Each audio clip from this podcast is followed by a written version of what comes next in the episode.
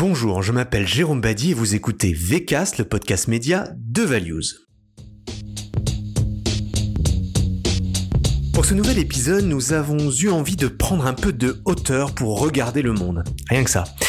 Humer l'humeur des Françaises et des Français et observer les tendances qui en découlent. Car sans vouloir faire mon Roger Giquel, le monde va mal environnement, énergie, géopolitique, pouvoir d'achat, on peut pas dire que ce soit l'éclate. Mais comme me disait mon ami Eve, pensons aux coquelicots qui poussent sur les champs de bataille et voyons ce qui peut éclore de cette morosité. Et pour en parler, j'accueille Hélène Deriac, responsable du planning stratégique de Values Media, autrement dit mon estimé collègue. Salut Hélène. Salut Jérôme. Bon, ton métier et ton rôle chez Values, c'est ça.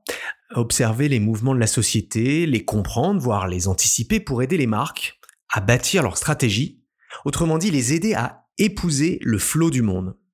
Bon, j'ai fait une intro un peu dramatique, j'avoue, mais ça repose quand même sur des chiffres. Est-ce que tu peux me décrire l'état d'esprit de nos chères concitoyennes et concitoyens? Oui, complètement. Comme tu l'as très justement évoqué, cette année, c'est une année un peu compliquée. Bon, globalement, on peut le dire qu'elles le sont toutes, bien sûr, euh, chacune à leur manière. Tous les ans, euh, elles ont un peu leur lot de, de drames et autres. Mais la différence cette année, c'est qu'on a vraiment plusieurs chiffres qui nous ont montré euh, que l'humeur générale était vraiment pas bonne du tout. Par exemple, le premier chiffre que je pourrais citer, c'est 6,8 sur 10. C'est en fait le niveau de satisfaction que les Français attribuent à leur vie. Alors 6,8 sur 10, comme ça, on se dit que c'est plutôt une bonne note. Mais en fait, ce qui est plutôt parlant, c'est que c'est la note la plus basse qui a été observée depuis que l'étude existe, soit depuis 2010. Et entre ça, on a eu notamment le Covid et autres, dont on n'est pas encore tout à fait sorti. Mais forcément, on se dit qu'il y a peut-être eu des années un peu pire que celle-ci. Et en fait, bah non. Euh, à ce chiffre-là, on peut aussi ajouter que 36% des Français disent aujourd'hui éviter les informations. Donc c'est beaucoup plus qu'au Danemark, par exemple, où ils sont à 20%, ou alors qu'au Japon, où ils sont plutôt à 14%. Donc en fait, on peut se dire qu'il y a vraiment un rejet euh, de l'information plutôt pour son caractère euh, un peu anxiogène. Et enfin, un dernier chiffre qui est aussi très parlant, c'est que les trois quarts des Français interrogés sur l'avenir du monde se sont déclarés plutôt pas confiants, voire pas confiants du tout. Euh, et donc c'est non seulement 18 points de plus qu'en 2018, alors que la population cette année-là, elle pensait déjà que le monde était dans une crise idéologique sans précédent, mais en plus de ça, le sentiment qu'il est déjà trop tard pour agir, lui, a augmenté de 11 points. Donc c'est vraiment des chiffres assez euh, parlants et comme tu le disais euh, dans ton introduction, si on sort complètement de, de ces études-là, on n'a pas besoin d'aller très loin pour avoir euh, plein d'exemples d'événements ou de phénomènes qui font que bah, ça met un peu notre morale à, mal. Et finalement, il y a un petit peu l'idée que la fin du monde se rapproche, même si là aussi le, le, concept de fin du monde est là depuis la nuit des temps et c'est un petit peu tous les ans. Oui, c'est ça. Hein. C'est vraiment une thématique qui revient. On a toujours l'impression de vivre une pire époque que celle qui s'est passé avant, enfin bref, que ça s'empire. Bon, évidemment, ton travail, il peut pas être exhaustif, donc c'est ton regard qui m'intéresse aujourd'hui. Euh, quelles sont les tendances qui ont attiré ton attention ces derniers temps? Alors, je vais en évoquer plusieurs. On va peut-être avoir l'impression de mélanger un peu des choux et des carottes, mais en même temps, bah, le monde, c'est euh, ce mélange de tout ça, et je pense que tout, tout ça, justement, cohabite et a quelque chose euh, à nous dire. La toute première tendance qu'on peut évoquer, que je trouve assez intéressante, c'est cette envie un peu de tout plaquer. Ça, c'est une tendance qu'on voit beaucoup, particulièrement dans le monde du travail. voilà, il y a aussi beaucoup de personnes qui ont effectué des changements assez radicaux comme euh, déménager. Euh, ça, c'est lié aussi justement aux possibilités de télétravail. Et puis, bah, il y a ceux qui quittent leur emploi et il y a même 48% des actifs en fait qui affirment avoir déjà envisagé une reconversion professionnelle si c'est pas déjà fait. Et en plus de ça, il y a même ceux qui veulent plus travailler du tout euh, le plus tôt possible en faisant des investissements financiers en fait bien choisis qui leur permettraient d'acquérir une indépendance financière. C'est, est-ce que ça, ça fait également référence à ce qu'on appelle, alors notamment aux États-Unis, hein, la, grande démission, ce genre de choses, ça, part de là? Ouais, complètement. Euh, ça, justement, on l'a beaucoup observé aux, États-Unis. C'est quand même aussi euh, venu euh, nous toucher forcément. Et en plus de ça, il y a vraiment tous ces changements un petit peu structurels au niveau du travail et donc le télétravail notamment, qui a amplifié tout ça. Et en plus, il y a une campagne dernièrement, j'ai plus la marque qui avait fait une publicité sur justement un peu la promotion du CDI. On pourrait se dire que quand on est un peu en crise ou en tout cas que l'avenir fait peur, bah, le CDI a quelque chose de rassurant. Et en fait, c'est on observe plutôt que chez certains, bah, le CDI fait pas du tout rêver et qu'on a plutôt envie de, de, de, changer complètement euh, de métier. Je crois que c'était pour une, c'est pas, c'était pas pour une marque qui, qui vend des cartes euh, type euh, ticket restaurant, etc. Je, je, crois que c'était ça. Qu'est-ce qu'il y a d'autre comme tendance que tu as repéré et que tu voudrais partager avec nous? Qui dit un peu fin du monde dit aussi réveil spirituel. Donc, ça peut paraître aussi un petit peu logique.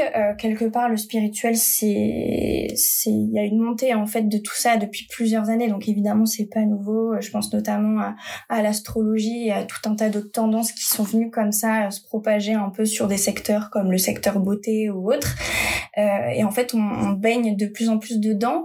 Mais moi, ce qui m'a particulièrement étonnée, c'est qu'on pourrait croire que justement, il y a toutes ces nouvelles formes de, de spiritualité qui ont plutôt le vent en poupe. Et en fait, on se rend compte qu'il y a plutôt un vrai intérêt pour euh, la spiritualité plus traditionnelle.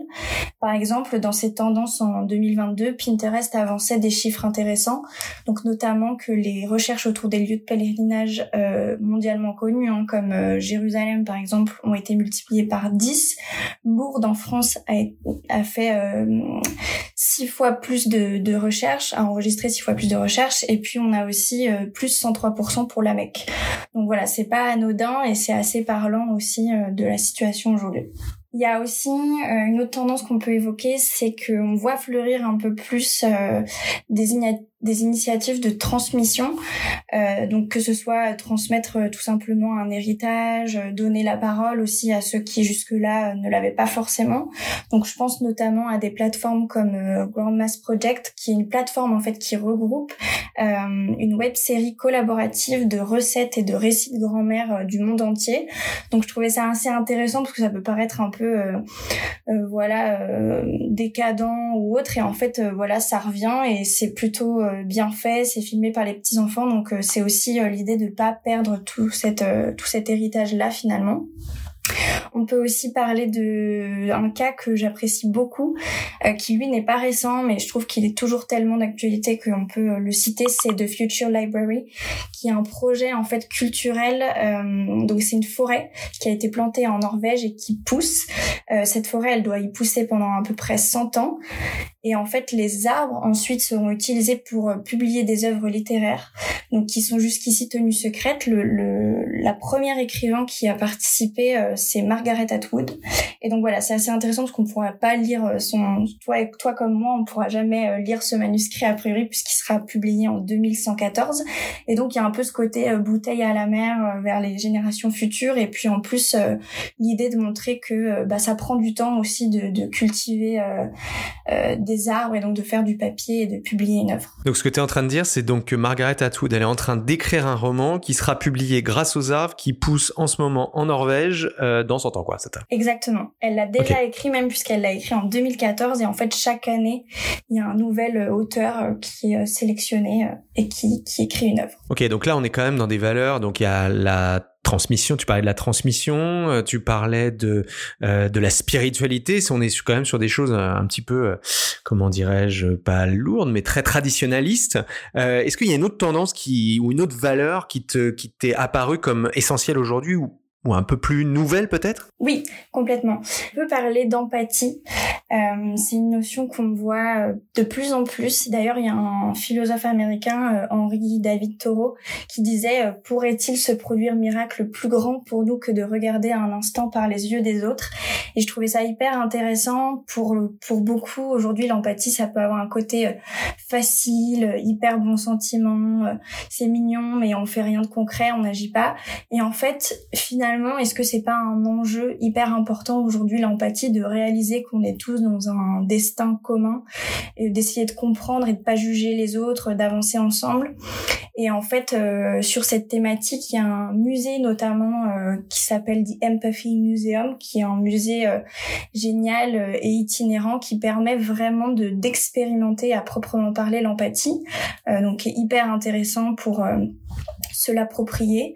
Euh, et puis sur cette thématique, il y a eu aussi, euh, par exemple, France Télévisions qui a produit un, documentaire qui s'appelle Au bord de la crise de verre, euh, donc qui joue justement sur un, titre d'Almodovar, mais qui est intéressant parce qu'il a suivi euh, trois familles en pleine transition écologique pour montrer qu'en fait c'est pas si facile que ça et que bah on a tous des arbitrages à faire.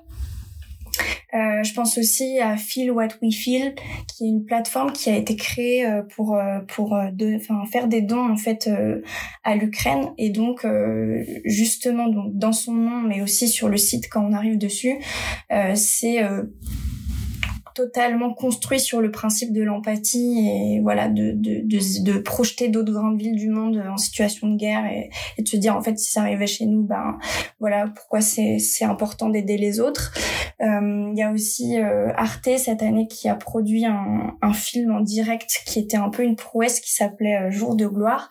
Et en fait on suivait deux frères. Il y en avait un qui était pour le camp Marine Le Pen l'autre pour Emmanuel Macron. Ils rentraient chez eux donc on suivait euh, voilà leur discussion. Et en fait, la chute du film, euh, c'était euh, bah, les résultats de l'élection. Et donc les producteurs eux-mêmes ne savaient pas ce qui allait se passer. Et je trouvais que sur l'expérimentation aussi du principe d'empathie, c'était assez intéressant. Et puis si on parle un peu plus de marques, on a Uber Eats par exemple qui a fait une campagne dernièrement sur le principe de l'empathie qui est on vous comprend. Et puis il y a Kiri aussi qui n'est pas tout à fait sur l'empathie mais qui joue sur la gentillesse et c'est une notion voilà qui est un peu euh, corrélée à tout ça donc euh, c'est vraiment une valeur qu'on voit de plus en plus. Ouais, super intéressant. Après, il va falloir voir si euh, la sincérité des uns et des autres est au rendez-vous de, de cette valeur, effectivement, que qu'on voit disons dont on entend parler de plus en plus l'empathie effectivement euh, super intéressant. Il y a aussi euh, je crois un vrai regain pour euh, la question de la mort. Euh, voilà on parlait de fin du monde. Euh, est-ce que tu peux nous en dire plus? Ça paraît euh, complètement logique aussi puisque qui dit fin du monde dit un peu conscience exacerbée ben, de la finitude intrinsèque de l'homme. Donc c'est un sujet qui a toujours fasciné questionné fait peur et qui revient de plus en plus. Mais ce qui est assez intéressant c'est que finalement reconsidère un peu euh, la mort, en tout cas dans les tendances qu'on voit. Je pense notamment à une américaine euh, qui a un compte euh, sur YouTube qui s'appelle Ask Mortician et qui en fait fait tout un tas de vidéos et qui vraiment traite un peu toutes les questions qu'on s'est déjà posé ou même jamais posé parce qu'il y a des questions un peu euh, loufoques comme euh, c'est quoi le pire jour pour mourir ou alors euh, quelles sont vos options funéraires? Voilà, elle répond vraiment à tout un tas de questions et elle fait vraiment des, des, milliers et des milliers de, de vues, voire même des millions pour certaines. Donc c'est qu'il y a déjà des, des personnes qui, qui s'intéressent ou qui s'interrogent euh, euh sur ce sujet-là. Euh, il y a aussi euh, ce qu'on appelle du coup les cafés de la, de, de la mort qui, qui fleurissent. Donc c'est pas nouveau, c'est des, des personnes en fait qui se regroupent dans des cafés, c'est des groupes de parole et donc qui se réunissent pour parler de la mort sans tabou et qui décomplexent en fait le sujet en se disant justement que bah, parler de la mort ne va pas nous tuer et que c'est important de le faire et de dédramatiser. Donc comme je le disais, c'est pas nouveau, mais euh, ça s'est beaucoup multiplié. Et puis, euh, autre euh, point intéressant, euh, alors je ne sais pas si tout le monde connaît, mais dans les pays anglo-saxons, en tout cas notamment en Angleterre, euh, on a, il y a un métier qui, qui est le métier de doula et qui sont des, des femmes qui généralement accompagnent d'autres femmes avant la naissance d'un enfant, après la naissance d'un enfant. Et maintenant, en fait, il y a même des doulas de la mort, en fait, qui nous aident pour nous accompagner soit vers notre mort prochaine si par exemple on a une maladie ou autre, ou qui nous aide à vivre le décès d'un proche. Et donc c'est assez intéressant puisque normalement c'est un métier qui accompagne plutôt le début de la vie et quelque part euh, ben c'est assez euh, naturel de se dire aussi que c'est un métier qui puisse euh, accompagner la fin de vie et donc répondre à cette problématique là. On dit souvent, enfin en blague, hein, la mort ça fait partie de la vie, mais oui, ça fait, c'est un petit peu ça. Euh, bon, et côté culturel, est-ce qu'on a des, des, des, choses qui nous rapprochent de toutes ces tendances? Oui, et euh, justement, on va finir euh, sur cette tendance-là. On peut, on pourrait en citer beaucoup d'autres, mais euh, il y en a vraiment beaucoup trop pour tout traiter aujourd'hui. Mais effectivement, on a eu aussi pas mal de productions culturelles cette année, un peu autour de la notion de fin du monde. je pense notamment au dernier album de Beyoncé, Renaissance, que beaucoup ont associé justement à la notion de d'apocalypse. Donc un peu malgré elle, mais voilà, c'est assez intéressant de voir que les gens se, se le sont appropriés de cette manière-là. je pense aussi au film Don't Look Up pour le coup qui était sorti en fin d'année, mais qui est un peu une nouvelle version possible de fin du monde à laquelle on n'avait pas pensé dans ce qu'on nous proposait avant. Je pense aussi au youtubeur euh, Alter Is qui a une chaîne en fait qui est dédiée au scénario d'anticipation et qui a sorti une vidéo euh, très récemment sur l'apocalypse chrétienne et qui a fait plus de 172 000 vues donc euh, c'est quand même assez important. Et puis pour finir sur une note plus douce, il y a la chanteuse Pomme qui a sorti son tout dernier album il y a peu de temps qui s'appelle Consolation et elle disait elle-même qu'elle a souhaité cet album comme un câlin après la fin du monde. Et je trouve que ce concept de consolation est extrêmement intéressant dans ce climat ambiant qui est assez lourd et, difficile et baigné d'éco-anxiété. Parce que consolation dans l'étymologie, c'est enfin l'action de consoler et de soulager quelqu'un. Et voilà, je trouve que quand on parle de morale au plus bas, bah, c'est un peu un, territoire, un autre territoire qu'on pourrait euh, observer et qui est assez intéressant. Il y avait aussi la, série, euh, je sais plus c'est Canal euh, tu sais sur euh, l'effondrement, euh, avec effectivement une sorte de d'anthologie avec plusieurs scénarios de, fin du monde et de voilà d'effondrement qui était assez incroyable. Euh, Bon, on est, on est quand même dans un podcast média Vecast.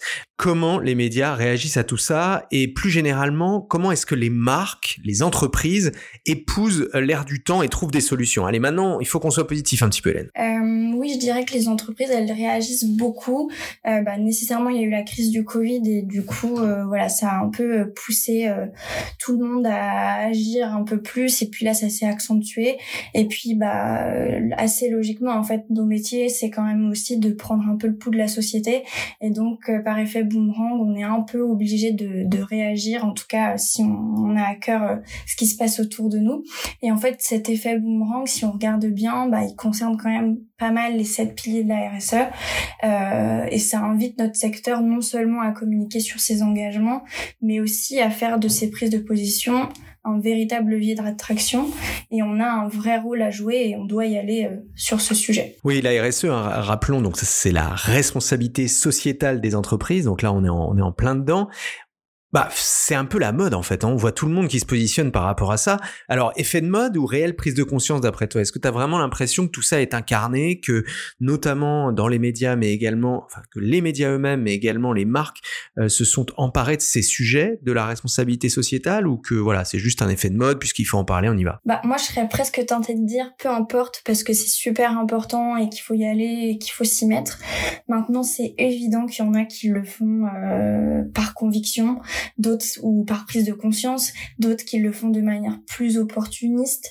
Euh, je pense quand même qu'il y a un élan un peu plus sincère, que voilà, il y a vraiment des, des, des, marques qui ont pris le sujet à cœur. Il y en a aussi qui ont pris des engagements peut-être beaucoup plus forts que ce qu'elles avaient commencé à, à faire les années précédentes. Donc voilà, je, suis assez optimiste et je vais, je préfère croire que les choses se, se passent plutôt de manière euh, sincère. Et je crois de toute façon qu'on, qu'en fait, être à la mode ça n'a plus vraiment de sens et on n'a plus vraiment le temps pour ça sur ce sujet de fond qui est qui est extrêmement actuel et intemporel à la fois donc euh, il faut qu'on s'y mette. Et puis euh, de toute façon on l'observe toujours quand, quand c'est pas sincère ça se voit et en général bah ça passe pas trop.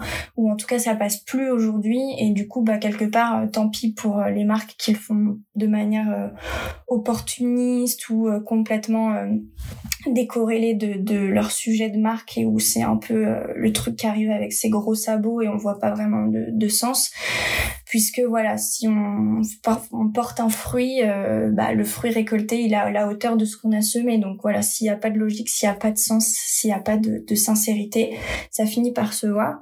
Et en tout cas si on prend je trouve l'exemple de chez nous de Values c'est quand même un engagement qui a été porté par une réelle conviction depuis plusieurs années. Euh, et ça je pense que ça se voit. Enfin en tout cas toi tu peux sûrement nous en parler euh, mieux que moi. Bon pour une fois c'est pas promo hein, mais c'est juste que c'est vrai qu'on vient d'obtenir un label qui est le label Lucie 26000 qui est un label RSE super exigeant. Et effectivement, la, question se pose et c'est pour ça que euh, ça peut être intéressant de parler, parler de nous aussi, parce que la responsabilité sociétale, la responsabilité, c'est déjà se regarder soi-même euh, avant de se projeter euh, vers les autres. Et c'est vrai que la question de quels sont les engagements, quelle est la prise de conscience de nos responsabilités, elle se pose à toutes les entreprises, quelles qu'elles soient, et évidemment, euh, évidemment également pour une agence comme la nôtre. Donc c'est vrai que c'est quelque chose qui a été mené depuis, depuis une année quasiment entière avec toute l'équipe, dont on est super fier, mais surtout qui correspond à un positionnement de l'agence et un, travail de fond qui a été fait. Euh, euh, bah voilà, si on s'appelle Values Media, c'est pas pour rien parce que les valeurs pour nous c'est important. Si on a un baromètre qui s'appelle Value and Values, bah c'est pas pour rien parce qu'on on a travaillé autour des valeurs. Euh, voilà, donc c'est super cohérent. Alors je dis pas qu'on a qu'on est un modèle absolu et que euh, voilà nous aussi on s'inspire des autres, hein, mais en tous les cas on est dans une démarche ultra sincère. On essaie essaie de faire en sorte que que ça passe vers vers l'extérieur. Et c'est vrai que ce prisme des sept grandes thématiques, des sept thématiques centrales de la RSE, peuvent peut-être être un, levier pour euh, bah, pour lire le monde des marques et des entreprises. Euh, est-ce que comment ça se traduit concrètement? Comment tu vois ça? Il y a des exemples en fait tout simplement euh, sur le si on reprend les sept piliers euh, qui nous montrent que voilà il y a des choses qui bougent. Euh, ça peut être d'un point de vue plus national ou propre à une entreprise. Par exemple si on prend la gouvernance et l'organisation on a tout près de chez nous nos voisins espagnols qui expérimentent la semaine de quatre jours sur une base de 200 entreprises volontaires. Donc c'est quand même un gros chantier c'est un gros sujet. En France on a Welcome to the Jungle par exemple qui qui l'a mis en place, mais aussi d'autres PME. Donc c'est euh, déjà, euh, voilà, peut-être un futur changement un peu structurel de notre façon de, de travailler, d'être organisé, etc. Il y a aussi, par exemple, euh, assez récemment, euh, plus de 500 euh, chauffeurs Uber qui ont créé une coopérative pour s'affranchir des plateformes. Donc voilà, il y en a qui prennent vraiment des sujets forts comme ça à bras le corps et, qu'on voit. Sur la thématique des droits de l'homme, est-ce que tu as repéré quelque chose qui pourrait nous intéresser? Donc il y a donc cette thématique, hein, gouvernance, droits de l'homme maintenant. Alors sur les droits de l'homme, pour le plan national, par exemple, on peut penser à, au congé paternité qui a été rallongé à 28 8 jours au lieu de 14. Donc euh, voilà, ça peut sembler euh, un peu euh, anecdotique, mais en fait c'est carrément hyper important. Et puis si on se compare à d'autres pays voisins, bah 28 jours c'est pas encore si incroyable que ça, mais c'est déjà en tout cas un gros changement notable. Il y a aussi une autre thématique et non des moindres, c'est que plusieurs marques aujourd'hui a priori ne bénéficient plus du travail forcé euh, des Ouïghours. Et ça en termes de droits humains ben c'est hyper important. Et, euh, ça nous concerne nous euh, aussi. Même si c'est un sujet qui peut nous paraître un peu loin ben c'est voilà le fait que certaines marques en bénéficient c'est extrêmement important. Donc de prendre position là-dessus et de, de l'arrêter ça l'est tout autant. Côté relations et conditions de travail nouveau pilier est-ce que tu vois alors évidemment hein, il y a eu la généralisation du, du télétravail dans, beaucoup d'entreprises. Euh, qu'est-ce que ça a changé? Est-ce qu'il y a des initiatives qui, voilà, qui t'ont, qui t'ont sauté aux yeux et dont tu aimerais euh, nous parler? Ce qui est intéressant avec le télétravail, c'est que finalement, les collaborateurs, il y a quelques années, étaient peut-être un peu plus dans une position euh, non pas de faiblesse mais en tout cas de de soumission à l'organisation de l'entreprise, là où aujourd'hui on voit que dans certaines entreprises, justement, euh, c'est plutôt les collaborateurs qui sont en position de force. Donc il y a certaines entreprises où en fait les, les, les patrons ont quand même accordé 100% euh, télétravail à tous leurs euh, collaborateurs, sinon ils savaient très bien que ils allaient partir travailler ailleurs parce que c'est des postes parfois où il n'y a aucune difficulté à trouver. Donc c'est assez intéressant de voir que le rapport de force s'est un peu modifié. Et puis on a aussi euh, Indeed par exemple qui est euh, qui a créé le congé euh, illimité. Donc euh, finalement ils se sont rendus compte que en moyenne je crois les collaborateurs prennent plutôt 6 7 semaines de vacances par an. Ça va pas forcément plus loin mais en tout cas il y a cette possibilité donc c'est assez nouveau et, et, intéressant. Il y a Accenture aussi qui a mis en place le congé priorité personnelle de 3 mois qui permet en fait à un collaborateur de se concentrer de se consacrer pardon à un projet euh, personnel tout en conservant 50% de son salaire brut. Et puis il y a Orange aussi qui a signé un accord social qui, prévoit en fait un congé respiration pour ses salariés en milieu de carrière. Donc c'est encore expérimental, mais euh, ça leur permet de, de faire une pause de 3 à 12 mois tout en continuant d'être rémunérés à 70% euh, de leur ancien salaire. Euh, autre pilier important de la RSE, euh, on, on, parle de l'intérêt des consommateurs. Autrement dit, les entreprises doivent toujours penser à l'intérêt des consommateurs. Est-ce que tu as trouvé un exemple qui serait intéressant pour nous? Oui, moi je pense à les opticiens mobiles. C'est une marque qui a été euh, lauréate du prix Goût d'économie en 2021 dans la catégorie accès à la santé et maintien de l'autonomie. Et c'est une marque qui répond ben, à un gros enjeu de santé publique, c'est permettre à chacun d'accéder à la santé visuelle sans se déplacer. Donc donc euh, voilà, je trouve que c'était un, un, bel exemple à citer. On peut aussi parler de la Massif, par exemple, qui a placé euh, l'intérêt de ses clients au cœur de ses réflexions de marque et plus récemment au cœur de sa communication. Donc c'est aussi euh, notable. Autre pilier, le, ce qu'on appelle le développement local et les communautés. Moi, je pense tout le temps à June sur ce sujet-là, parce que c'est une marque qui est extrêmement engagée depuis ses débuts dans le développement du tissu local et qui mise sur des artisans sur des PME locales euh, qui, qui, sont reconnues en fait pour leur savoir-faire. Et au-delà de ça, en plus, c'est une marque qui est hyper engagée et qui a beaucoup œuvré euh, pour la transparence. Euh, voilà, et c'est un, sujet qui de toute façon est bénéfique à l'ensemble de notre société. Donc je trouve que c'est vraiment un, cas d'école sur ce point. Bon, évidemment, il faut qu'on parle d'environnement et c'est certainement l'un des piliers ou une des thématiques RSE qui est qui vient à l'esprit en premier. Qu'est-ce que tu peux nous dire là-dessus sur ce, voilà, ce pilier euh, très important évidemment de la RSE sur l'environnement? Bah déjà, c'est généralement le, le, le, premier pilier qui est associé à la RSE quand on en parle. Euh, et euh, c'est un sujet d'autant plus important que c'est un peu un sujet aussi qui sous-tend tous les autres parce que prendre soin de notre environnement, bah, c'est aussi un peu prendre soin euh, de tout le reste. Et en plus de ça, il y a quand même le GIEC euh, cette année pour la première fois qui a pointé du doigt en fait le rôle des relations publiques et de la publicité euh, dans la crise climatique et qui les a qualifiés d'obstacles à l'action climatique. Et donc selon eux, les entreprises des biens et des services fossiles qui sont responsables de 86% des émissions mondiales de CO2 CO2 détournent l'attention des consommateurs de l'impact climatique désastreux de leurs activités grâce à l'aide des publicitaires. Donc c'est quand même euh, voilà un point qu'on est obligé de citer euh, parce que c'est vraiment la première fois qu'ils l'ont souligné. Mais c'est sûr que la publicité euh, est assez attaquée ces derniers temps. Euh, on enregistre ce, podcast alors que un arrêté, je sais pas sous quelle forme, un décret vient de passer, je crois, sur le fait que les panneaux lumineux de publicité devaient être éteints la nuit. Bon, c'est question de sobriété énergétique évidemment, euh, mais également oui la, publicité, la présence publicitaire. Euh, on, dit qu'elle évidemment elle est là pour encourager le consumérisme et donc n'arrange pas la situation. Mais alors dans ces cas-là, comment améliorer la situation? Il y a l'UDECAM, par exemple, qui s'est doté, doté euh, pardon, d'un, d'un outil de mesure et de réduction de l'impact environnemental des campagnes médias. Donc c'est un, un dispositif extrêmement important. Donc je pense que c'est via ce type de, d'initiative qu'on peut euh, améliorer ou en tout cas essayer de, de changer les, les, choses. Alors pour être super précis, donc l'UDECAM déjà c'est l'union des, des agences médias. Euh, effectivement, il y a alors c'est doté est en train de se doter pour être plus précis d'un outil. Alors on n'est pas les premiers, enfin je dis on parce qu'effectivement euh, nous c'est nous qui dirigeons la commission RSE de de l'UDECAM euh, et qu'on essaie de, de, piloter la création de cet outil. Euh, il y a plein d'outils qui sont apparus euh, par différentes interprofessions pour essayer de mieux mesurer l'impact euh, environnemental, l'impact carbone pour certains.